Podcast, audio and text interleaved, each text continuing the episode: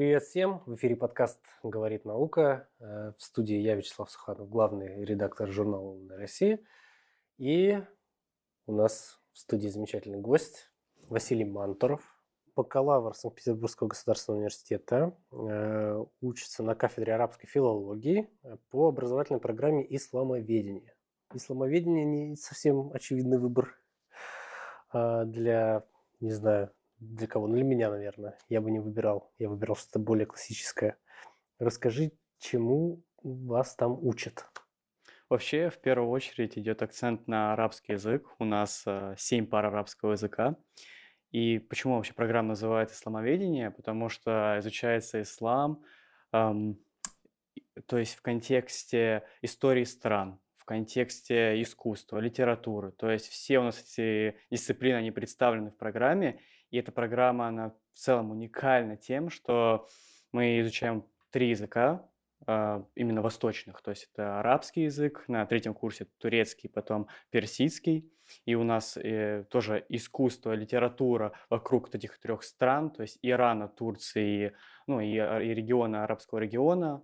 Вот мы все так плавно изучаем, изучаем, погружаемся в эту вот всю науку арабистическую, скажем так, мистическую для многих. И, конечно, она интересна, что ты изучаешь такую вот религию, во-первых, которая оказывает влияние на миллиарды людей и которая руководствуется тем же вот Кораном в повседневной жизни. Почему ты для себя выбрал такое направление? Вообще я хотел изучать арабский язык, но и поступал изначально на другую программу «История арабских стран», не знаю, потому что в детстве я вот ездил в Марокко, эти верблюды, мечети, вот знаете, в этом есть своя экзотика, многие в это влюбляются, и я не стал исключением. Поступал именно вот на изучение арабского языка. И было две программы этот год, то есть история арабских стран и исламоведение. На историю арабских стран я не попал, к сожалению, так может и к счастью, и попал на исламоведение. В целом я рад, что я попал, потому что мы более как-то точечно подходим к изучению культуры, э, то есть такой культурный подход, и э, изучаем э, язык и тому вот подобное. Вот то, что я хотел. Как все эти знания ты потом планируешь применять? Ну, то есть, э, типа, условно, это какая-то работа в дипломатическом корпусе или еще как-то? Или это бизнес-направление? Честно говоря, я пока не определился. Потому ты что... просто изучаешь языки? Да, потому что после 25 лет, как известно, изучать языки довольно сложно.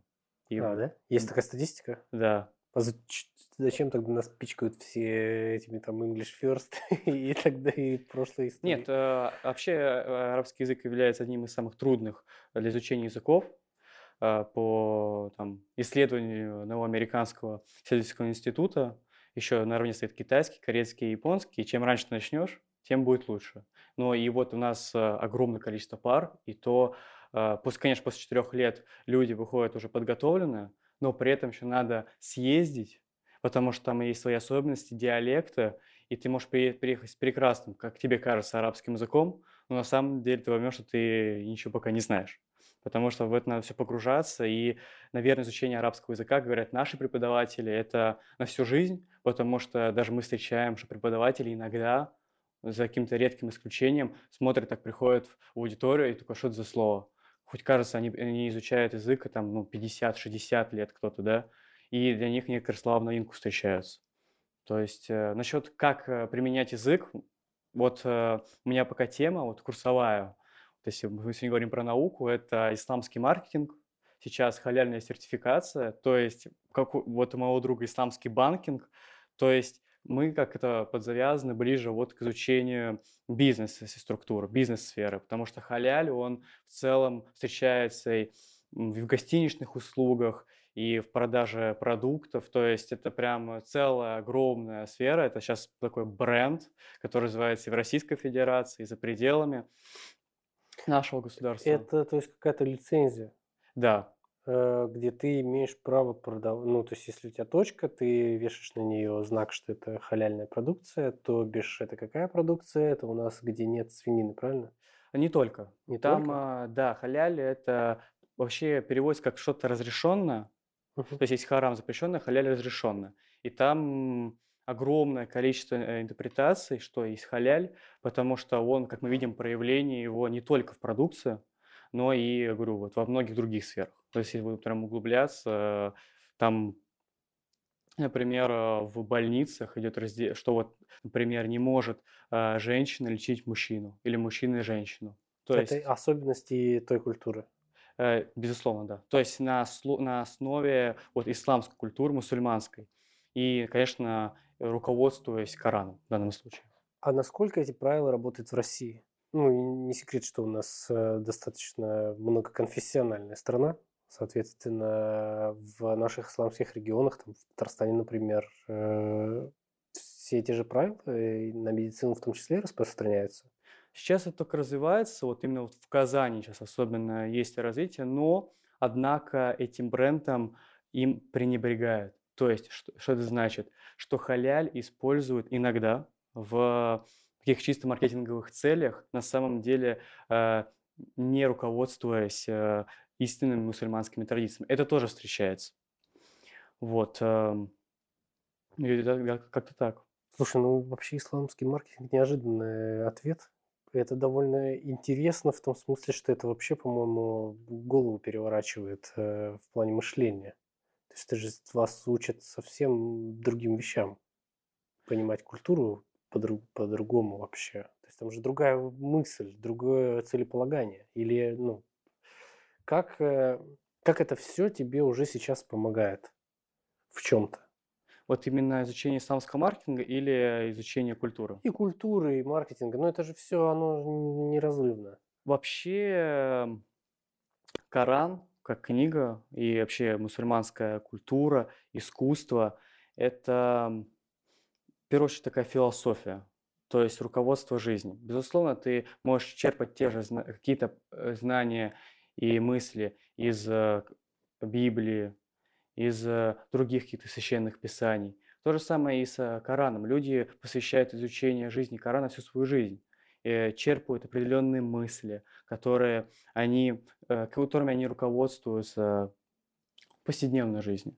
Как и тут, что ты через чтение не только Корана, да, но и философских трактатов тех же мусульманских ученых, которые, как мы знаем, оказали огромное влияние и на медицинскую науку, да, ты просвещаешься, ты узнаешь что-то новое, потому что сама по себе мусульманская культура, она уникальна, огромное э, время ее существования, ее изучения. И, как мне кажется, э, на сегодняшний день это мне помогает становиться более таким интеллигентным человеком, как говорил наш декан Михаил э, Борисович Петровский, что мы здесь э, взращиваем, во-первых, интеллигентную молодежь, а, и акцент делается именно на это. И как э, даже во многих, скажем так, СМИ, во многих книгах говорит, что Восточный факультет СПБГУ – это все-таки такое взращивание интеллектуальной элиты, ученых, в первую очередь, потому что у нас огромное количество людей, которые реально жизнь э, положили на изучение истории, культуры, искусства и так далее. То есть в контексте вот ислама и арабских стран. Как ты думаешь, насколько важно изучение арабских языков э, в целом не только в университетской программе? а вообще. Ну, то есть у нас со школьной скамьи английский язык, иногда немецкий, в лучшем случае еще и французский дают на выбор. Вот, по моим ощущениям, вроде ни арабский, ни китайский как бы не находят свое отражение среди массового школьника сейчас. Но в то же самое время у нас идет дичайший разворот сейчас всего. И политики, и ну, вот, и политики в частности, на арабский мир и на Азию. Как ты думаешь, насколько важно типа уменьшить возраст погружения в язык? Вообще изучение арабского языка для вот э, как английского, как мне кажется, очень сложно для людей, для для детей. Вот, э, то есть, вот как вот английский сейчас изучают чуть ли не 6, 5, 4 лет. 6, я 6 учил. 6 лет, да вот арабский, потому что вот у нас, э, я уже говорю, огромное количество пар, уже два года мы изучаем этот язык, и то мы не можем даже свободно как-то говорить, э, свободно читать. Нам нужен словарь, потому что огром... очень сложные грамматические формы, очень эм, эм, огромное количество слов и их э, образование. То есть там огромные такие очень удивительные грамматические формы, что от одного там, корня ты можешь образовать огромное количество слов, и у каждого будет еще и свое значение. Если человек, э, как вот в первую очередь надо начать это популяризировать, изучение арабского языка. Для чего? Э, в первую очередь для того, чтобы мы сотрудничали с этим вот арабским миром. Потому что, как, мы, как вы правильно отметили, сейчас идет э, разворот на восток, и нужны специалисты в любом случае. Конечно, мы можем взращивать и юристов, экономистов э, и так далее, но знание языка, в том числе арабского, Э, им дает определенные дополнительные бонусы в, в работе с этим регионом. Конечно, э, изучать э, просто арабский язык, абстрагированно от всего, это, это не мой выбор, скажем так. Я хочу его изучать как, как с какой-то дополнительной дисциплиной. То есть вот сейчас реклама, да, маркетинг. Вот сейчас погрузился в программирование мой друг погрузился в экономику. И то есть, когда он придет в, в арабский мир, и у него будет знание не только арабского языка, но и экономики, то сделают его ну, отличным специалистом, которому, которого будут реально востребованы компании, фирмы и обычные люди. Ну, то есть это более такой профессиональный подход. Как мне кажется, да. То есть сам язык э, безотносительно к какой-то применительной части, он, наверное, не имеет смысла для изучения. Ну, вообще переводчики не всегда востребованы. Ну, это да, это сто В процентов. целом, да. Но, как мне кажется, и как нам тоже говорят э, некоторые преподаватели, что лучше изучать в, ну, вместе с чем-то, чтобы быть потом востребованным и сделать себе карьеру в, в арабском регионе. Потому что просто язык, вот я на сегодняшний день не знаю, как он даст мне какие-то определенные бонусы.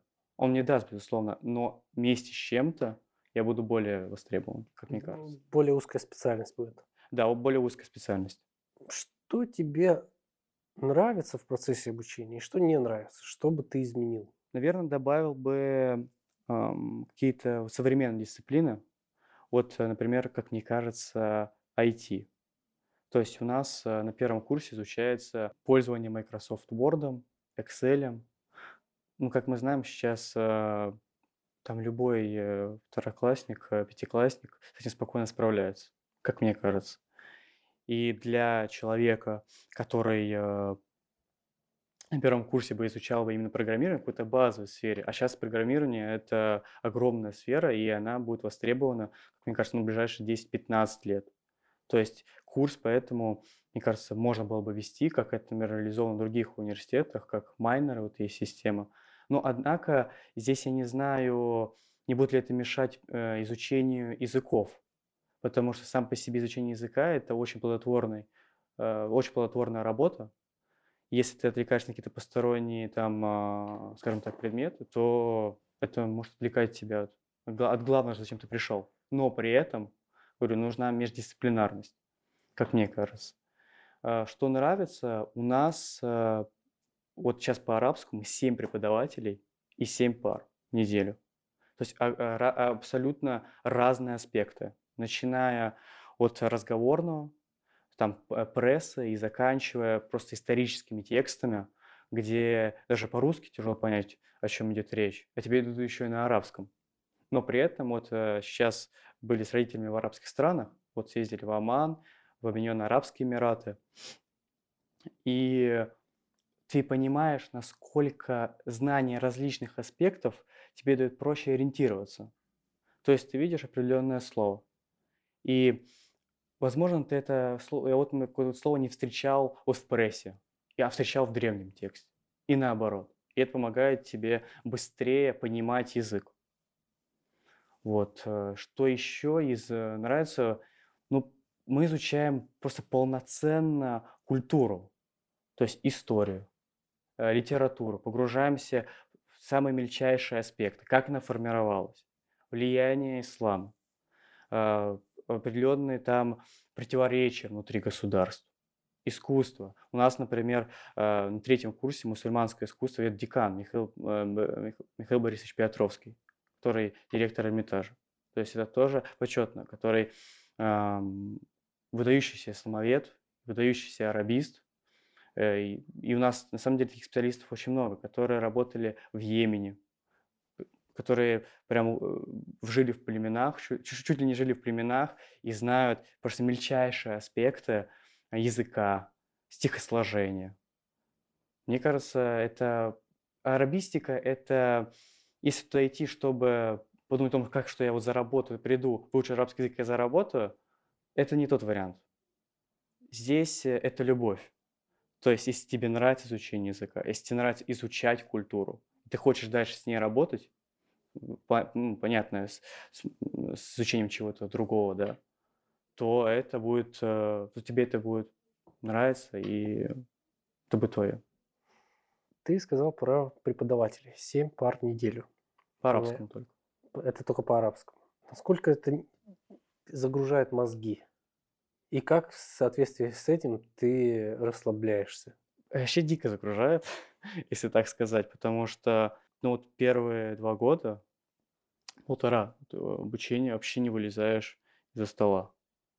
Просто на это нет времени.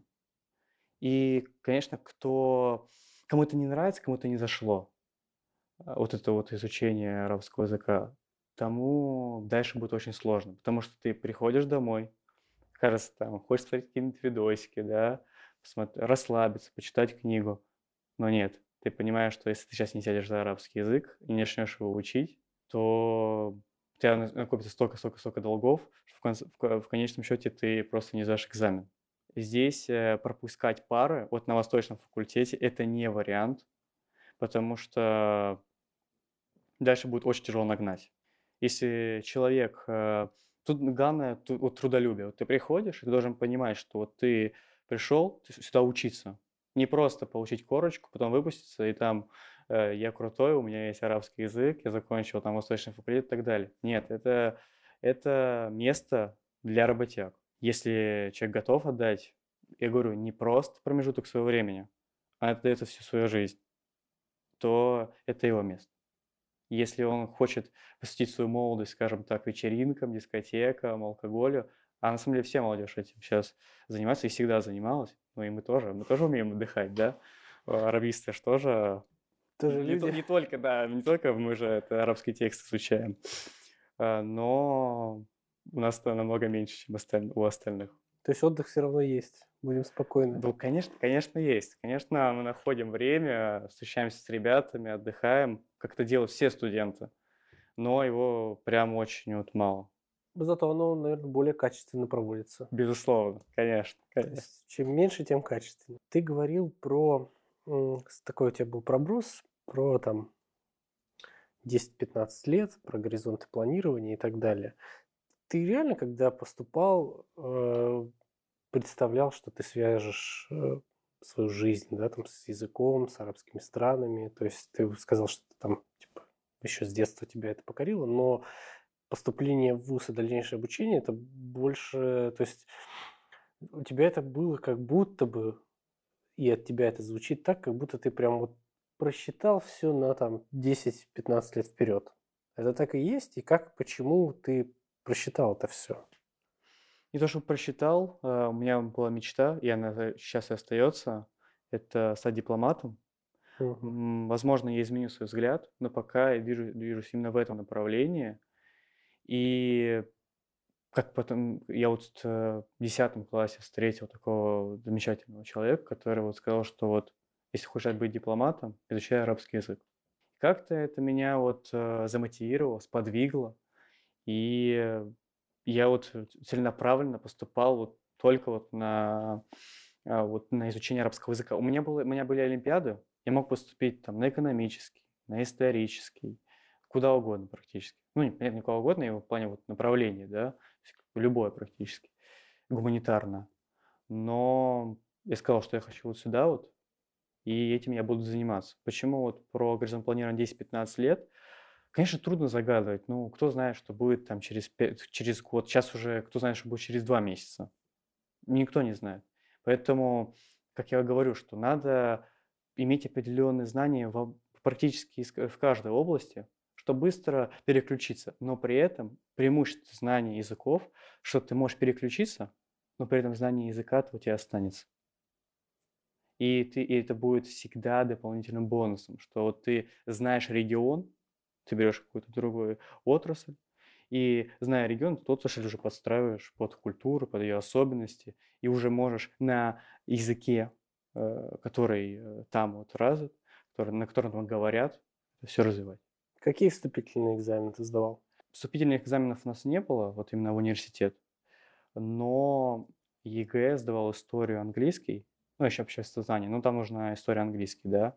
И у меня были олимпиады, то есть по истории, по обществознанию. Мне было проще поступить, чем остальным, но при этом даже с олимпиадами, даже имея БВИ, и не поступил на ту программу, которую хотел. БВИ это что такое? Без вступительных испытаний. То есть а. ты, ну, ты практически 100% подаешь на восточный факультет, но при этом тебе надо выбрать программу. И было четыре олимпиадника, которые заняли вот четыре бюджетных места на одну программу и не заняли вот мое место. И ты пошел платно все равно? Нет, я бесплатно учусь, а, но, ты... но на самоведении уже. А, Хотел все, поступать ты... на историю арабских стран, да. Все. Но я говорю, что я не, не, не сожалею об этом. Никак. Эм, давай, знаешь, как будем по... как будем финалиться. Чуть-чуть приоткрыли дверь в исламоведение. Напоследок хотелось бы спросить у тебя, э, знаешь, какой бы ты совет дал себе самому там лет 5-10 назад. Может быть, чего-то не хватало, на что-то обратить внимание или еще что-то. Такой совет, который могут послушать там, школьники, которые свяжут свою жизнь, возможно, с чем-то. Вот такое. Что бы ты сам себе посоветовал? Ну, на самом деле, в, в 9-10 лет я хотел бы также проводить свое детство беззаботно, не думая ни о чем, о взрослой жизни, потому что сейчас у нас огромное количество всякой работы, мы думаем о том, может, как заводить семью, как ее обеспечивать и тому подобное, как, какие наши карьерные возможности. А 10 лет назад э, я бы с удовольствием проводил бы свое детство в веселье, вот играя с ребятами в футбол. Но вот если вот откинуться лет на 5, наверное, на года 4, когда меня было возможность что-то изменить, наверное, читать больше книг – это основное, потому что это открывает тебе какие-то новые знания, которые, которые дают тебе понимание, как устроен окружающий мир. Вот, то есть э, я, мне кажется, года 4 назад это упустил. То есть я тоже занимался активно спортом, общественной деятельностью. Вот про книги как-то, э, к сожалению, забывал. Что еще? В целом у меня 4 года, те 4 года прошли максимально вот, последнее активно. То есть я был включен вообще в жизнь и брал от нее максимально все, как и делаю это сейчас. Поэтому трудно заглядывать в прошлое. Уже я имею то, что имею. Главное строить уже свое будущее. Спасибо большое. У нас в гостях был Василий Мантов, бакалавр Санкт-Петербургского государственного университета, который учится на исламоведении. Правильно так да, сказать? Да, да. Все, спасибо большое.